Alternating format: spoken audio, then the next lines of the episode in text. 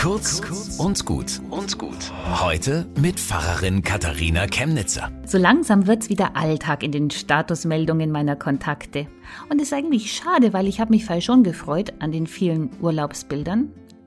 Es gibt freilich auch Leute, die nörgeln darüber. Das ist doch Selbstdarstellung, die machen doch nur neidisch. Also mich nicht. Ich finde schön, dass nach Corona wieder so viel Unbeschwertes möglich ist. Halt ein Gegengewicht zu manchen Nachrichtenbildern. Ja, sagen manche, aber die Nachrichten sind halt die Wirklichkeit.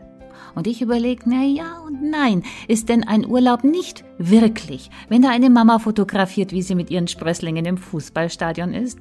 Oder meine Freundin, die ihren Mann auf einem Segelboot umarmt?